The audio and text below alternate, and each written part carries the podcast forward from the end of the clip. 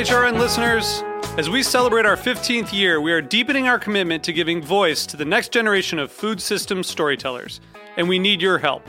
Our internship and fellowship programs help activate new possibilities for underrepresented and underestimated young people through experiential journalism, audio engineering, and production training. Through these unique programs, HRN helps food equity stewards build essential workforce readiness skills that expand their potential and foster economic mobility. Please consider supporting these critical programs. And with a minimum donation, you can be entered to win a dinner for two at an amazing restaurant in one of eight cities and tickets to a concert at a great venue in one of those cities. We have incredible partners across the country who have donated, as they also share our passion for helping to educate the next generation of food systems storytellers. Check out heritageradionetwork.org slash 15 to donate and enter to win today. That's heritageradionetwork.org slash 15 to donate and enter to win today. And make sure you donate before March 31st. Thank you.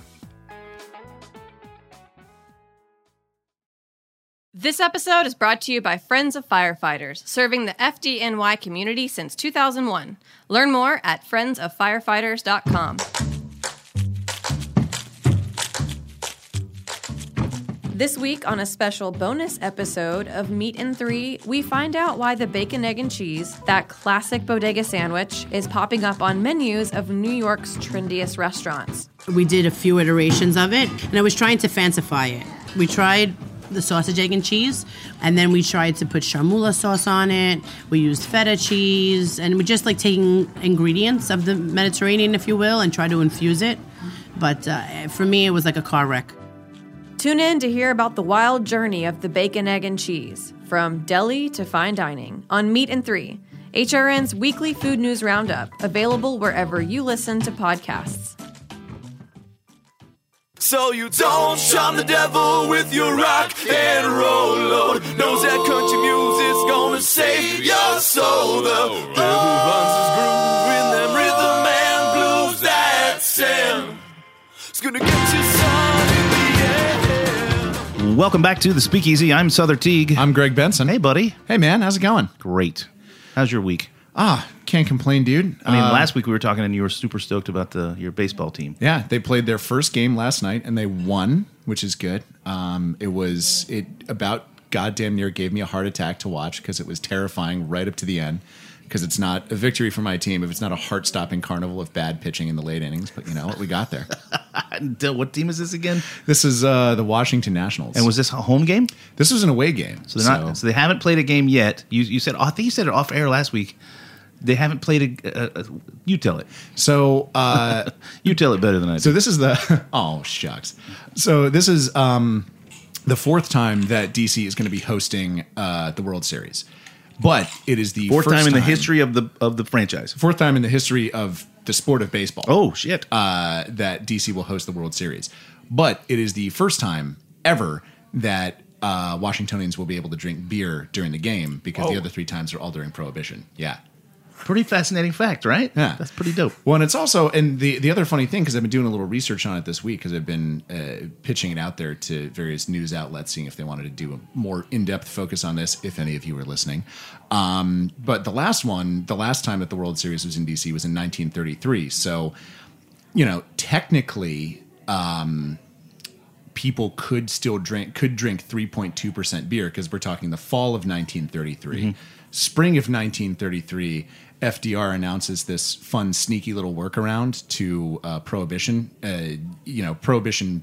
just to catch everybody up wasn't repealed until december of 33 but in april of 33 fdr kind of goes around the back of the 18th Amendment and says, okay, the sale, transportation, exportation, manufacture, et cetera, of intoxicating liquors, that was the wording, intoxicating liquors is still illegal. But I'm going to legally sign a bill that says beer brewed at 3.2% under is legally quantified as non intoxicating. Um, that being said, because DC was and still is a vassalhood of Congress and doesn't really have say over its own laws and regulations, it was still dry, I think, until the spring of 44 was when its own prohibition was repealed. Holy shit! But there are newspaper articles that say that the reason that beer wasn't sold at those baseball games was because it was close to uh, the old soldiers' home and they didn't want to offend anyone. the implication being that people were just fucking drinking anyway. Yeah, yeah, yeah. you can't. You can't. If there's one thing that we learned from that whole debacle, it's that you can't stop people from drinking beer when they really, really want to. Well, yeah. I mean, you want to make something super delicious, prohibit it. Exactly. Prohibition is the best sauce. Yep.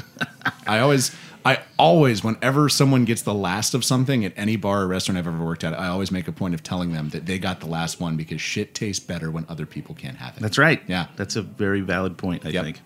and then you say it loud enough that everybody around them hears it too. right? Exactly. Or maybe you just set it on the bar and you say, "Well, we can we can auction this one. It's the last one." Yeah. Just put it out there. I put it out there, and I'm like, you know, the the announcer in the Thunderdome. I'm like, fight. Yeah.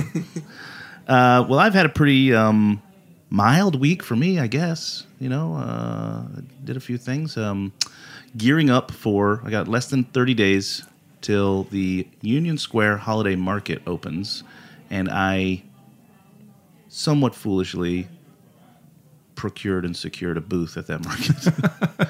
You're the dog that caught the car, man. Cause yes, I'm the dog that caught the car, and now I don't know what to do with it. Um, just running some preliminary numbers. So it's a booth in, in Union Square. They they have a holiday market every year. It's uh, just these little booths. There's I don't know maybe hundred of them. I don't know how many there are. Um, and um, I, I got one, and I'm going to be selling my book, uh, my books, both of them, and bitters. Um, but the booth's six by twelve, and the, uh, over one million individual human beings go through this thing each year, including me. I've, I've bought something from the Union Square Market Oh, yeah, every year, Yeah, every absolutely. year, and just the sheer volume of stuff that I have to have to make it operate for 33 days straight, 11 a.m. to 8 p.m. is insane. So, for instance, I've already received 50 cases of I'm just here for the drinks at my apartment, and I have somewhere in the neighborhood of a th- well 1,200 cases of bitters on the way. yeah, yeah. Also, you know, it'll be holiday time, and I'll be busy at the bars too. Bazing. I mean, you're you, you you just keep finding ways to make the spaces that you live and work in smaller. Yeah, it's um, it's a knack. It's a skill set. It's yeah, it's a knack. Speaking of small spaces, um, we're uh, in the studio today. We got Matt Levy. He's uh, he's the founder of the Covert Cocktail Club. Matt, welcome to the studio. Thanks so much, Sother. Glad to be here. Super glad to see you. Hey, we've Greg. been uh, Good to have you, man. We've been you know uh, acquaintances uh, for years. Uh, we were somewhat neighbors for a little bit of time, right? When you were operating uh, uh, that little museum over in Brooklyn near near when I worked at Rye Yeah, the City Reliquary. City Reliquary. And I was even at Ryan a couple of times, not a lot of times, a couple of times when you must have been there Uh, because had to be, yeah. there was your joint. In the beginning, I was there There's good meatloaf, good old fashions. all the time. Yeah. Uh, honestly, that's where I like honed and sharpened my old fashioned. Like I, that's the old fashioned that I still serve. Yeah. Like that's the one that I really It used to be five bucks, right? dove into. Yeah. They, well, that was after I left, but they started doing a happy hour there for That- five dollars, uh, five dollar happy hour. I know the deals. I like the deals. Yeah, man. well, we'll talk about that too. You mentioned it earlier.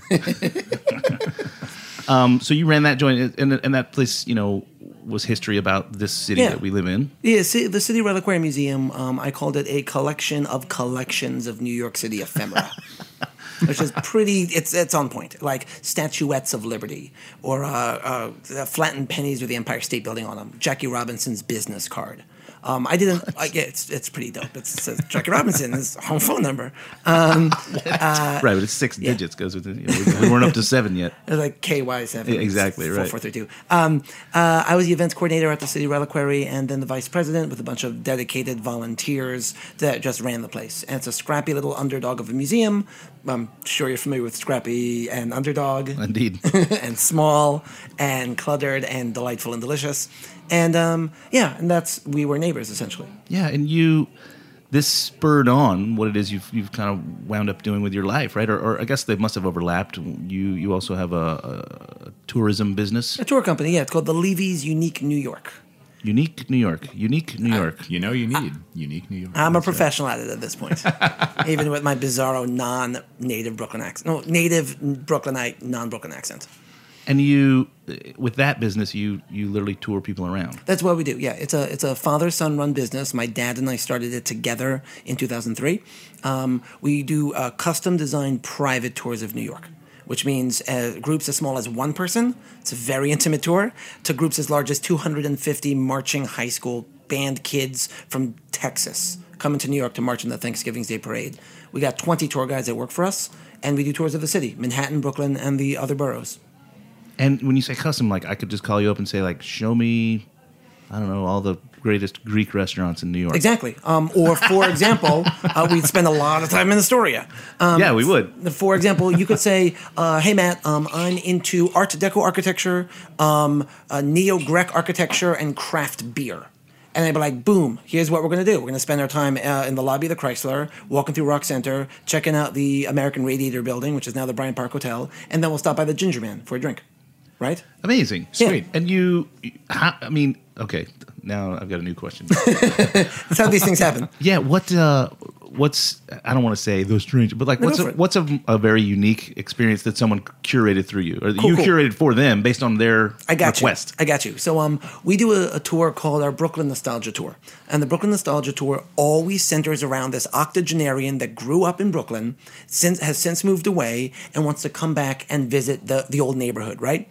Um, so it involves uh, the said octogenarian, if their spouse is still around, their adult children, and their grandchildren, and um, generally it's the adult children that are booking the tour, and they give us a list of the addresses, the childhood addresses where they grew up, uh, the synagogues where they got bar mitzvahed, the movie theaters where they went necking. And let me tell you right now, every single octogenarian Brooklynite went necking at the Loew's Kings on Flatbush Avenue. Bar none, across the board, that's where they went necking. It's, it's, it's astonishing.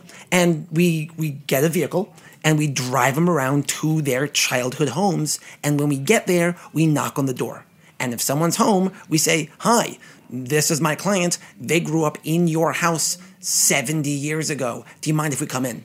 And did people say What, yeah, yes? what's the, yeah, what's the percentage that say get the fuck off my lawn? Well, put yourself in their shoes. If someone did that to you in your current house, and is this I think I'm a different. Per- I'm a hospitality Exactly. guy, right? I'd be like, yeah, Right. fucking come in. That's amazing. Tell me about your So, room or whatever. Here's a great story. So I had this couple from San Antonio, Texas. Um, grandma was kind of losing it, unfortunately, but Grandpa was sharp as a whip. And um, Grandma grew up down in Mill Basin, deep southwest Brooklyn, right? And uh, we drive up to the grandma's house, and it, there's an ultra ortho family sitting on the porch, a mom and her eight kids. And we, we get out of the, the Sprinter van, and the mom says, Excuse me, you look lost. Can I help you? And I say, No, we're not lost. This is my client. She grew up in your house. And the woman says, Mishpucha, which is Yiddish for family. Mishpucha, come in, come in. and we walk around this house. And like I said, grandma was a little shaky with the memory, but as soon as we walked through that threshold, she nailed it. She was like, that was the bedroom. That's where we listened to the radio because it was the Depression. That's where we sat on the floor and played cards. It was astonishing. Everyone was crying. The family, the, the ortho family was crying. I was crying. They were crying. It was amazing. And that is a once in a lifetime experience. And it's it's it's dope. And you curate these daily with this business, and I- more than once, right? Because Yeah, yeah, you said yeah. you got 20 tour guides. We do have 20 Those tour guides 20 work for tours happening at any given the, moment. The Brooklyn Nostalgia Tour is rare. We do those maybe three or four a year, but most of the tours we do are for tourists. How much of that tour is impossible to do? How much of that tour is like, yeah, well, here's the address of the thing that used to be here. It's a new building now. For Now the nostalgia tour, yeah, you know, well, they exactly. say you realize you're a New Yorker when you go past something. I mean, I've always been a New Yorker, born and bred in Brooklyn, but for those people who've moved here and have become New Yorkers, you first become a New Yorker when you see a spot that you remember and you're like, ah, that used to be a great diner. Or, Yeah. oh man, do you remember that bookstore? oh, I used to buy zines there. Like, forget about it. That's what. That's how you know you're a New Yorker. Yeah, exactly. It's just like, oh man, and, and it's always a moment of like, oh god damn it, that place is closed. Yeah. City Bakery, And it's man. a and it's a cell phone store now. Like, come on. Yeah. You know, it's so it's it's give and take. It's give and take. Most of the tours we do, I'd say about like eighty percent of the tours we do are touristy stuff. New York City highlights uh, on a vehicle, whether it's a like an Escalade for a family of four or a fifty-passenger Greyhound type motor coach for that marching band from Texas, covering Manhattan from Central Park to Battery Park. The other 20% are like street art and gentrification tours, three hours starting in Dumbo, ending in Bushwick. Hey, look at Dumbo. Clean streets, fancy buildings, nice cobblestones, Scandinavian design stores, eh, lots of tourists. Hey, look at Bushwick. It's gritty, it's industrial, considerable amount of tourists. What's the difference? You know, that it's it's like viewing gentrification between these two neighborhoods through the lens of street art. That's one of those tours. That's like a non-obvious, uh, interesting tour we do. A unique tour. This is pretty amazing. So you have to like, I don't know, you have to like, a know your shit, Mm-hmm. But True. be, but be, uh, and I'm sure that uh, doing it since 2003, you've amassed Yeah. a, a great deal of experience with it, so you can put these things together pretty on the fly. As have my guides as well. You're right, Of course. And then, but then, uh, you know, I always say, you know, when I was a, a teacher, like teaching is learning. So Right. every time you do these things, you're learning more about the, the stuff yourself. It's pretty amazing. Pretty fascinating. It's pretty amazing. Yeah. It's a good time. Well, we're right at this point where we can take a quick break. We're going to come back and keep talking to Matt Levy. Uh, we're going to get into talking about drinks and drinking, and we're going to do some drinking when we come right back on the Yeehaw. Speakeasy. Stay tuned. Beautiful.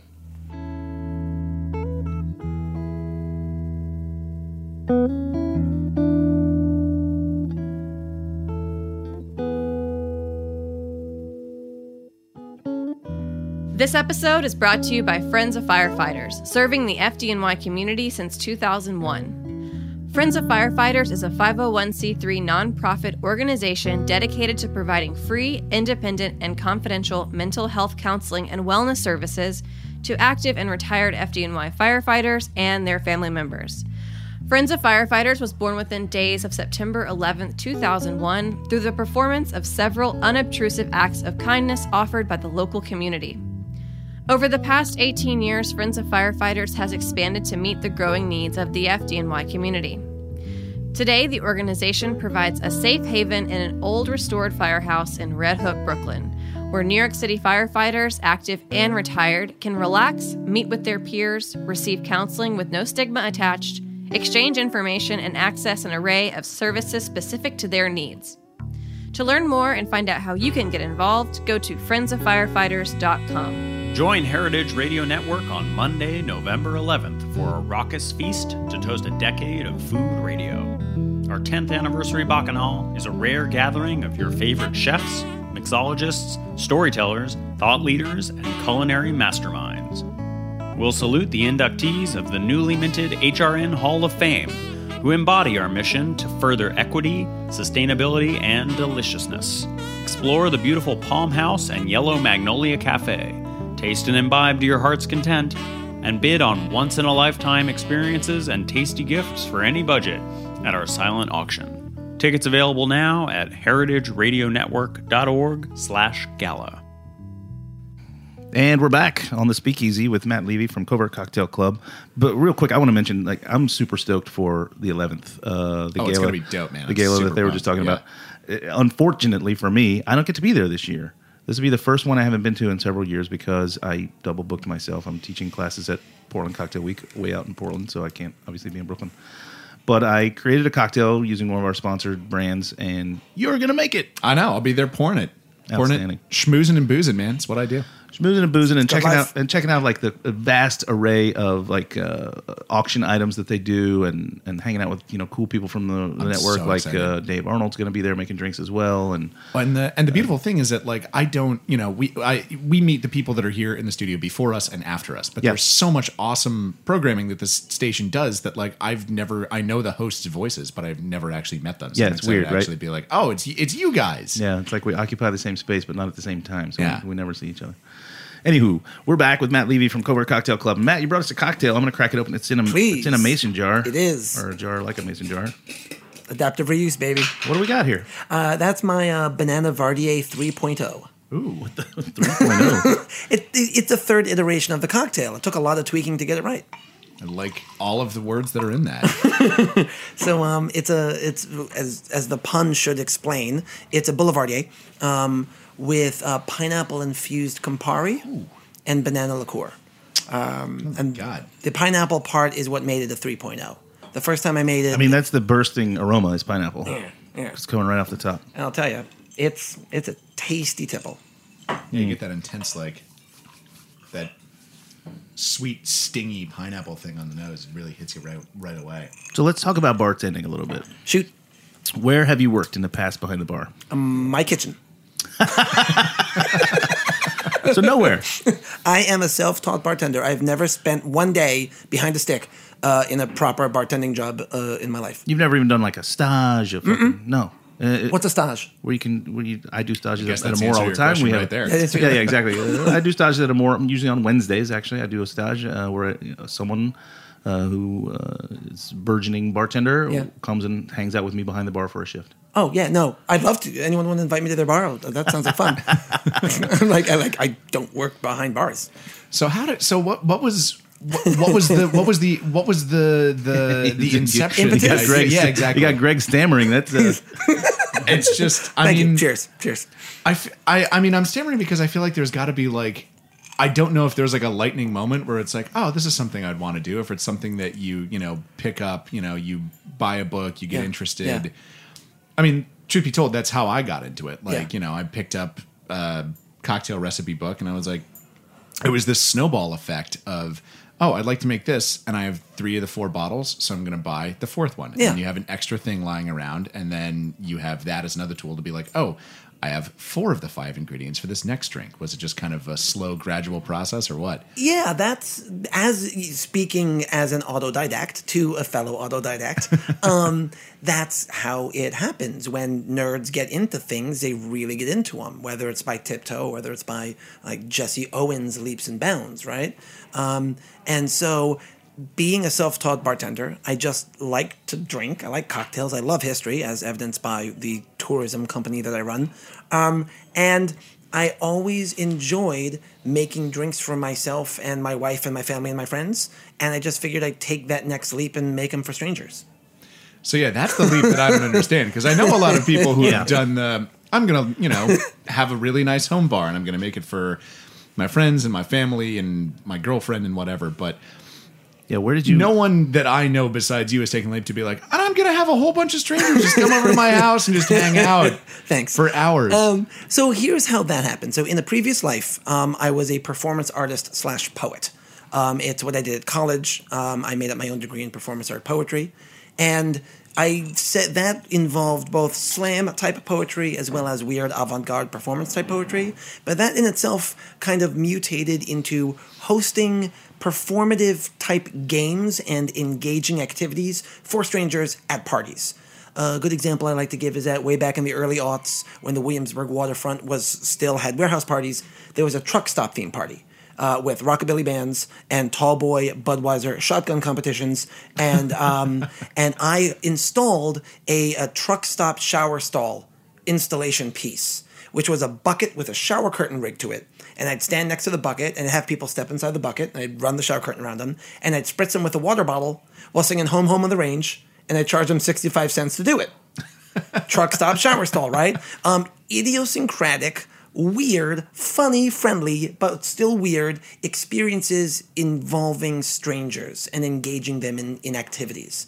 Um, back in the poetry life, I once made poetry omelets for people at Bushwick Open Studios. People would visit me in my studio. Um, I'd talk to them. I'd write a poem for them on edible rice paper. I'd rip it up and then make an omelet with it tasted like shit, but it was uh, it was still a, a delicious poem that you ate, basically. So it's that type of performance art and that type of engaging with strangers in your home space is not that far of a leap from opening up a speakeasy in one's house. Sure. So you you had this in, in you already. As a performer, Yeah. I would say, yeah. So you consider what you're doing more performance?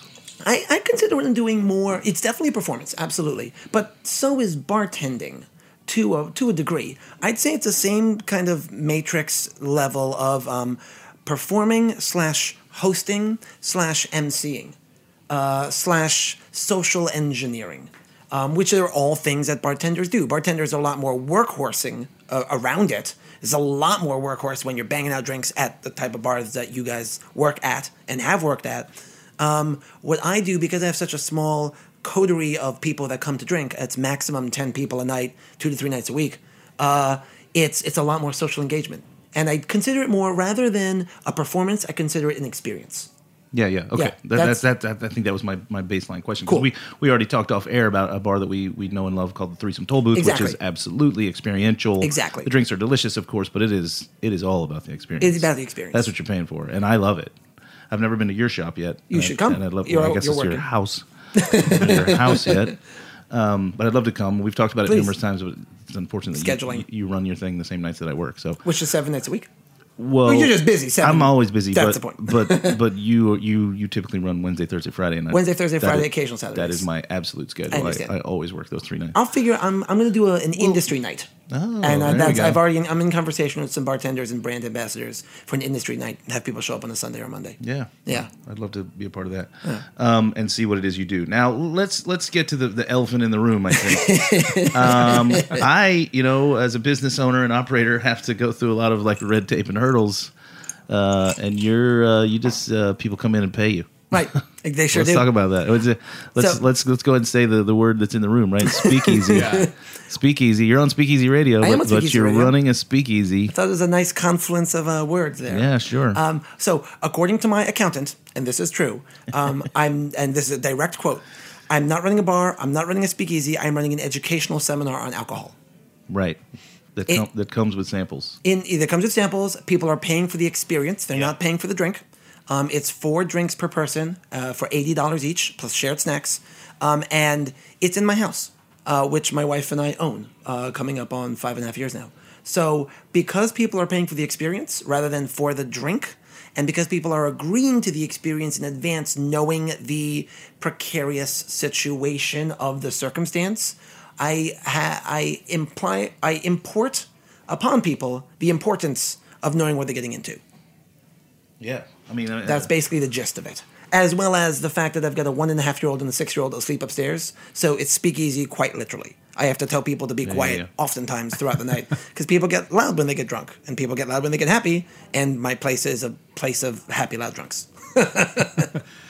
Well, it sounds kind of lovely. It sounds like I mean, it sounds like the Thank you so the, much. you know the dream bar that we all want of just like you know like having a bunch of strangers come in and you know I mean it's like it's like what you always say. It's like you know we're we're in a, the hospitality experience business, not necessarily in the correct. booze Yeah, business. I do say that all the time. It's pretty now, amazing. Now if I could It get really away, is. now if I could get away without having a license. I know. Yeah, maybe maybe that means that you don't have to. Just let that shit lapse whenever it's up. I do tell people to get to me before the SLA does, Yeah. right. which is much more of a joke than a fact. But Yeah.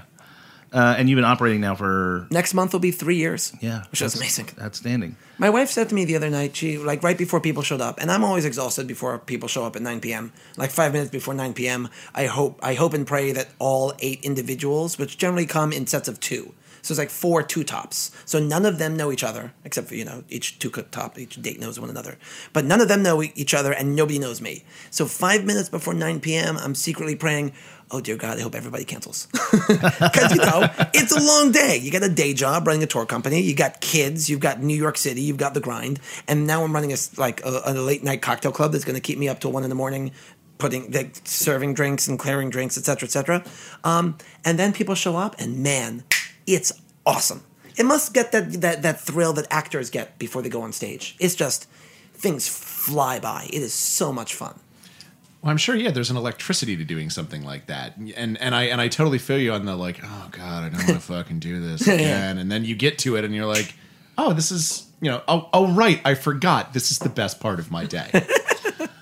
Yeah, it's a weird, uh, you know, feeling. I, I think I go through that too, especially when I work in Amor y Amargo. Like I know, as I'm racing around to get things ready to open the doors at 5 p.m., that I'm gonna get killed. Like it's just, it's an inevitability. and it's also, But at the end of the night, it's a very fulfilling feeling. And I find But weirdly the, that the loomingness, you know, Yeah, but like- honestly, the day the days where it's looming over me the most are the days where I have the most fun. I don't know if it's like a lack of pressure thing or what, but it's the days that I've always found where I'm like, I don't want to fucking do this today. where you know you kind of go in and all bets are off, and you can just kind of you know enjoy the company of some delightful strangers. Yeah, and these strangers are delightful people, man. It's real. It's a trip. And I have to imagine, It's a trip. and you have no, you have no real, I guess, viewpoint of it. I, uh, well, I guess maybe I don't either because I don't have your side. But I have to imagine that the people are coming and they're paying you in advance, Yeah. right? Because you do like I do a deposit in advance, and then the rest of it's cash right, day of. sure. So they're they're effectively paying you in advance, but it's a it's a set price, Right. And they're going out of their way to do this. Because I don't live in the cool part of Bushwick. So So this is the cool part of Bushwick right here. Yeah, I yeah. don't live near here. I live near Ocean Hill, S- but so they're going out of their way to do this. Yeah. So they're stoked about it. big time. They're not just like, oh, we wandered into this bar and we're unhappy because the lighting's terrible, right? Or whatever, can't read my whatever, menu. whatever the fuck all I get. You know, like people come in and they're just like, Place is too small. This isn't for me.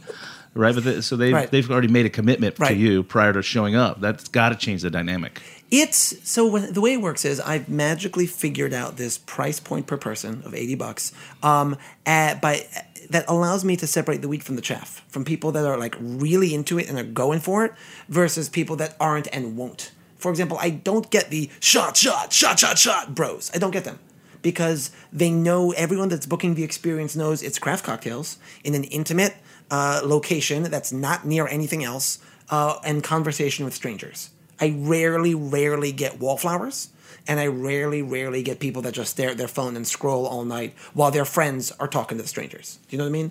Um, everyone that shows up is in it for the experience and knows that the craft cocktails are going to be delicious. So they're all engaged. Yeah, yeah. Right? I didn't even think about that aspect. That's You- no one's everyone's looking at their phone. No one. I, I can in three years of doing this, three uh, three to four nights a week.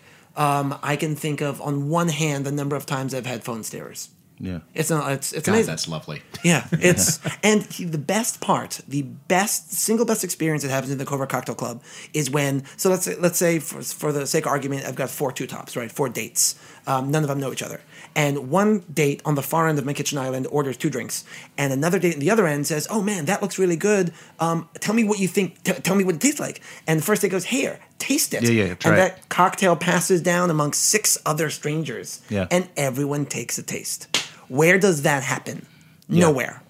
Nowhere. That doesn't happen except at my cocktail club. Yeah, that's brilliant. It's Uh, it, it, in, in fact, I use a similar story all the time about Amor y Amargo. It does sort of happen at my bar, but I think it's because at a place like Amor y Amargo, where the menu and everything that's on offer is so similar that everyone everyone in the room is for what the room does. Right. And we'll have uh, nightly. There'll be the situation where we've we've reached kind of capacity. It's very full, shoulder to shoulder. Two people are standing there already drinking something. Two new people are reading their menu, and they say to themselves out loud, "Oh, I think I might try the Sharpie mustache." And one of those two people just goes, "Here, try mine. It's delicious." It's magical. It happens all the time. It's and, I- magical. and it blows me away because, as you just said, it's not a thing that happens. It's fucking New York. We're in New York. That's Do you know not a how many thing. germs there are? well, it's just like it's not a thing for a We're stranger. also immunized to it at this point. it's not. It's not a thing for a stranger to look at a stranger and say, "Try my drink." Yeah. Put your face You know? on this thing. I've also put my face on. Yeah.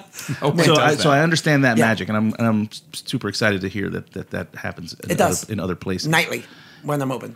And let's talk about the menu. Well, you got something? I was gonna say, are you kind of like a? Do you see yourself as like an Emily Post figure? Kind of like you Oh, have goodness. to like you know get out there Emily and stir Post. up conversation and make you know be a matchmaker between all these couples, or does know, that kind of happen organically? It happens organically, let's say 80 to 85% of the time.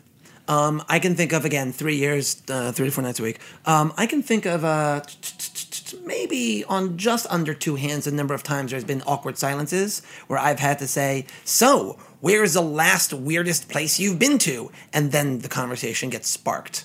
But because, again, people are engaged, people show up engaged. Yeah, and I have to assume that again because of your other your day job, Mm-hmm. you have a lot of interesting things to say and or create conversation from. Right. Yeah, it's all, it's all up here. Right, Yeah, you've got a lot of like just bombs you could drop and and, and then watch other people scatter. Why they call it the Big Apple? Or did you know that Bushwick used to be the capital of brewing um, in America for the better part of half a century? Yeah, and then the bourbon barons came along. Yeah. Yeah, uh, weird piece of knowledge I know, um, which is not uh, often. Um, uh, I was going to talk to you about the menu. So you're not a professional bartender, No. but at this point, three years of doing it, I, uh, can you call know, I call myself a professional home bartender. That's that's the phrase I want to use. professional- I'm a professional, non-professional. professional home bartender. I love all the, the linguistic acrobatics. pro am. My wife had a great phrase. She called me a cocktail personality. I'm like, oh shit, I am a Ah. cocktail personality. Yeah, yeah, pro am, right?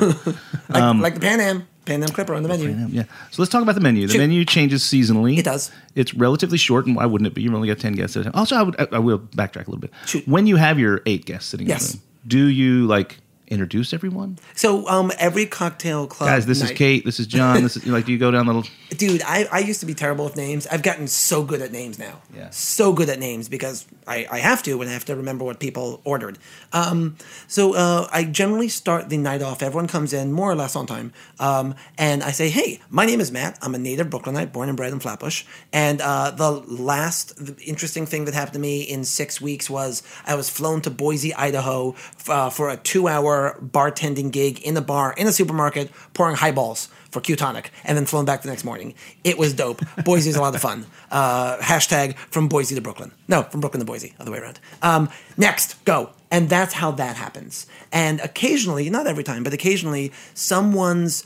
random conversational uh, bi- bio will spark a night's worth of conversation. Sure. Like the time we learned that this dude who grew up in Austin, Texas, was kicked out of Australian rabbinical school because he got drunk uh, in his underwear and like infiltrated a party. Or, or maybe he got drunk at the party and infiltrated the uh, the door the dormitory, something like that. Um, and then that was just a, a night's worth of conversation. Like, what the fuck were you doing in Australia at rabbinical school if you're from Texas? Yeah. You know, that kind of shit. Sure. That's, I mean, yeah. Because I try, and I'm sure Greg does as well. I think all bartenders do. I try and listen in on conversations that are happening at the bar from one end to the other. And if Yeah. I hear things that are like, oh, this guy is interested in this, uh, and this guy down here is talking about something that's similar enough, these guys should meet, right? Right. Like I connect people. I've I've literally been the middleman for million dollar deals. Like Aw. it's amazing. That's amazing, Right? You, you got a commish, right? I think I'm, I'm well cared for. Um, yeah, so uh, you know, and certainly we've introduced people who've become couples and Yeah. gone on to get married, and Yeah. you know, stuff like that happens all the time. So, you know, I have to imagine again if it's in your home and it's only a limited amount of people, ten people, you have to be like it's more homey. It's very homey. Everybody gets to know everybody's name. I don't really so, need to. so, so these people are coming to this for for, this experience, and Yeah. they're walking out of there with like, yay, the experience that was fun. Yeah. Hey, we got some New friends. We got a little buzz, and maybe we got some new friends. I've I've watched um couples that came separately leave together if you know what. No, I'm not saying that. Ah, yeah. I'm saying they left together to go go to another bar, right. And then after that, and then after that, you know. We can, we can only speculate. But uh, yeah, and but because uh, interesting uh, note is that because it's maximum ten people, but more often than not six to eight. Um, I don't need to socially engineer you talk to you because you talk about the same thing, Right. Because it's so small and quiet. We're already here for the Everyone same can thing. hear one another, and the conversations generally percolate themselves. So I don't need to do a lot of Emily posting, as it were. Um, but I do, and this reminds me um, to, to share the anecdote. The end of every night, um, I have people sign my guest book, and I always ask for three pieces of information. I ask for their social security number, their bank account number, but I ask for their name. I ask for where they're from, and where they're from could be DC or it could be what whatever neighborhood you live in in New York City today, right? Um, or one of the million states you you you lived in. Um, and I always the third thing I ask for is a booze related anecdote that I try and pick up during the night's conversation. Um, so it might be uh, what would be your desert island cocktail, or it might be what was the weirdest thing you've had in the weirdest place you've had it, or it might be um, if we were talking about wine, what do you wish you could make with a wine and the cocktail, for example? I just try and pluck things, but I keep it to the same theme of drinking because that's what we're doing. So you're like the non-evil version of a reality TV producer, Thank you. basically. Yeah, it's I like appreciate you've got that. you've got all these these things you can keep in your back pocket that if things get a little staid and static, you can Right. kind of like stir things up a little Right. bit. But mostly you just kind of let nature take its course. Yeah, course. it's lovely. Yeah. It's a lovely time. All right, let's talk about menu. Do it. You change it seasonally, four times a year, I assume. It, I do. And um, where do you derive your inspiration? And how do you put these menus together? Cool. Like, let's talk about that. Yeah, so it's always eight drinks. Um, it's always eight drinks plus whatever batched cocktails I have in the freezer. Um, anywhere from three to four. This was a batched. This was a, leftover from the summer menu, uh, the Banana Vardier 3.0. Um, so of the eight drinks, I, I'm always I, I'm, I'm a nerd. I like drinking. I like reading about drinking. I like talking about drinking. I like learning about drinking. So whenever I see a cocktail or an ingredient uh, that I'm unfamiliar with or something that catches my eye, I shuffle that away into a future menu possible drink. Um, I've always wanted to make a Pan Am Clipper. I've got the smoked Pan Am Clipper on the fall menu right now because the fall menu is divided between um, uh, fire inspired cocktails, one of which is yours, the Burning Love. And In my book, I'm just here for the drinks available at Amazon.com. shameless. Um, and uh, and smoke inspired cocktails four and four. So I, I read a punch article about Sinjin John Frizell from Fort Defiance Yep. um, being obsessed with the Pan Am Clipper and it's historic and it's brandy based and it's delicious and it's historic. So I'm like how can I modernize this? And so I modernize it by smoking it with applewood uh, which again, applewood, fall, you know, seasonal fruits, yada yada. Makes sense. And it makes this delicious kind of fruity, florally, chewy type of cocktail, which is nice. So that's a, a historical drink that was updated by a very talented, tremendous bartender of, of Fort Defiance, and then I put my personal spin on it. Um, your drink on the menu, because I'm a fan of your work, shameless, um, is straight from the book to to my menu. Except thanks for the tips on how how um, yeah, yeah. needing to proof up the uh, the Genepi. Yeah, I, I, I think I didn't. I didn't think about the notion that there are Genepes out there that aren't that Yeah, high. yeah. And the one that I typically use is forty nine percent. Right, right. the drink involves being set on fire, and Doused. the, the Genepi that you're using isn't high enough Exactly. to stay stay alit. So what else? Um, I for winter's coming, right? Oh, winter is coming. Um, and for me, winter means Scotch, and it means, and I want it to mean uh, aquavit. Like I want to do. I'm having a lot of fun with aquavit. My spring menu, which was the most complicated menu I've ever done, was uh, flowers inspired cocktails and roots inspired cocktails. So the roots side of things had an aquavit Negroni with carrot infused Campari, which is fantastic. Um, it had a drink called La Diamante, uh, which is a neighborhood in Martinique. My family and I took a, family, uh, a vacation in February to Martinique, brought home a bunch of agricole, um, and it, that one involved turmeric liqueur, uh, honey drinking vinegar, uh, Jamaican rum, agricole rum, and lime and it was oh, wow, it's awesome. It's a good one. And so I just I come up with ideas and I shuffle them away in my brain, and then I pull them out again when it's time.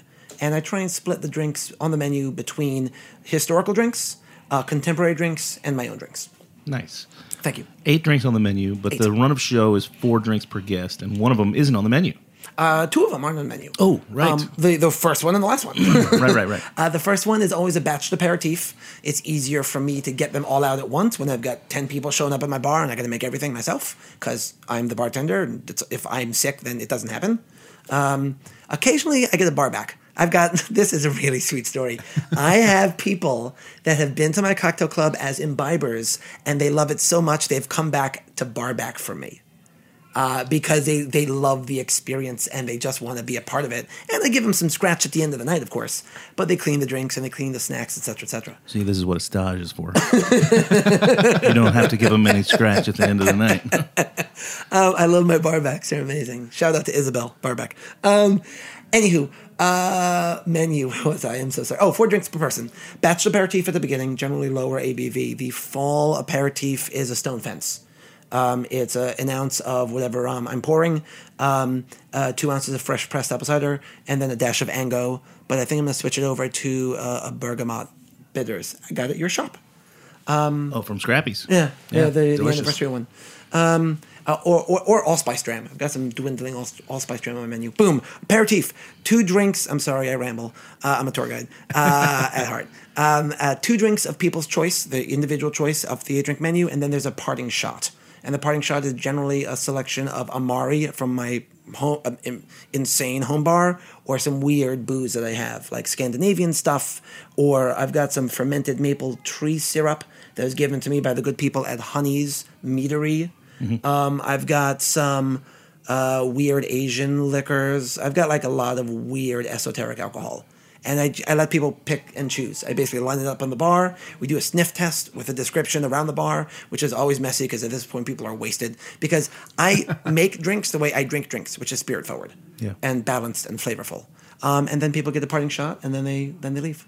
So people for the for the parting shot is it does everybody have to agree on like we're all No, doing no, no, this one together? no, no. No okay. If I line up three Amari and three Scandinavian boozes, like an Icelandic Birch liqueur, um, a Norwegian aquavit, and uh, a, a, a seaweed dill Brennivin, um, I do a, a, a sniff test of each of the six bottles, and everyone at the at the bar picks which one they want, and they get a three quarter to an ounce pour, and they sip it, and then they go. And you do two seatings a night. No, God, no, Jesus. Oh, it's just one. Christ, man. don't, don't give me a heart attack, Sother. No, Okay. 9 p.m. I'm like, it starts at 9. Um, it's done between midnight and 1. Wow. Yeah. That's a lengthy run. Uh, well, you know, it's, it's me doing everything, and Sure. I can only batch them as much as I can. Got it. What do you do? Uh, it's kind of gonna. We need to wrap up soon. But Yeah. how do you how do you stock your bar? Um, I buy at retail. Yeah. I, I take advantage of whatever sales Astor Wines has. Uh, uh, love that fifteen percent. Um, and whenever I travel, I bring home stuff. I was just in uh, uh, I was just in Boise, Idaho. Thank you, Q-Tonic, uh, the the official mixer sponsor of the Covert Cocktail Club. Yeah. Um, and I brought home a blueberry vodka, which I was told re- was really good. I'm excited about using it as a modifier. I brought home uh, a super floral gin, um, and that's just how I get my stuff. Um, I re- because of the amount I have to use for the base spirits. I buy my base spirits retail here in New York City. I'm using Rittenhouse Rye because it's amazing. I'm using Broker's Gin because it's amazing, etc. Um, but I do. I have been meeting a lot of brand ambassadors who have been very happy to ply me with booze. And in that case, I use Banhez Mezcal for this menu because thanks, Mariah, got a bunch of Banhez Mezcal. I'm using Hampden Estates uh, rum. Uh, thank you, Jan Warren, because it's delicious rum, and I got a couple bottles, and that's the rum in the Trouble in the Jungle cocktail. Nice. Yeah. Pretty amazing. If Thank uh, people want to get a hold of you and come to the Covert Cock- Cock- Cocktail Club, how how does one go about it? um, uh, covertcocktailclub.com and you can click on the calendar book an appointment people think because of a weird booking snafu i was booked out until uh, uh, june of 2020 i'm not i have availability as early as this friday well into the rest of the fall so covertcocktailclub.com or on instagram at covertcocktailclub yeah, right on. Yeah. Excellent, man. thank you southern Really good sitting down with you and talking about the Covert Cocktail Club. Really uh, ramps up my interest Greg. in coming and, and enjoying the the experience over there. So I'll I'll, I'll cheers industry Well, night. I'll, I'll stay tuned for industry night, but I'll also happen. just try and figure out a night where I can not be at work and come over and do the thing. you'd be my guest of honor Yeah, I'd love to be there. Um, and well, thank you greg Yeah, Anytime, man. I'm I'm also looking forward to dropping by. Well, you and I are neighbors. I we, mean, we live yeah. on the same street Yeah, on can we say the name of it? we can say it Covert, Covert Street. yeah, yeah. Hence the name, right? Wah, wah, wah. Covert Cocktail Club on Covert Street. Um, well, thanks everybody for tuning into the Speakeasy. Please look out for me at the Union Square Holiday Market. It starts on November 21st and runs all the way through December 24th. So if you're in the city, come by and buy some bitters, co- signed copies of my books. Uh, both I'm just here for the drinks and uh, Let's Get Blitzin. Let's get Let's Get Blitzin will be available uh, for sale online starting in about a week. So take a look out for that one. It's a holiday cocktail book. It's not necessarily Christmas. Uh, it's more large format cocktails, how tos, so that you're not trapped making drinks uh, while your party's going on. Uh, but we just kind of skinned it with a theme of the holidays. Happy alcoholidays uh, is our tagline. Uh, well, thanks everybody for tuning in to the Speakeasy. We'll see you next week. Cheers. Cheers. Cheers. Don't shun the devil with your rock and roll load. Knows that country music's gonna save your soul. The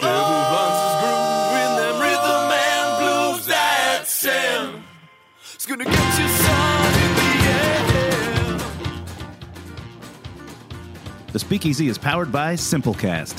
Thanks for listening to the Heritage Radio Network, food radio supported by you. For our freshest content and to learn more about our 10 year anniversary celebration happening all year long, subscribe to our newsletter. Enter your email at the bottom of our website, heritageradionetwork.org. Connect with us on Instagram and Twitter at heritage underscore radio. You can also find us at facebook.com forward slash heritage radio network. Heritage Radio Network is a nonprofit organization driving conversations to make the world a better, fairer, more delicious place. And we couldn't do it without support from listeners like you. Want to be part of the food world's most innovative community? Subscribe to the shows that you like, tell your friends, and please join the HRN family by becoming a member. Just click on the beating heart at the top right of our homepage. Thanks for listening.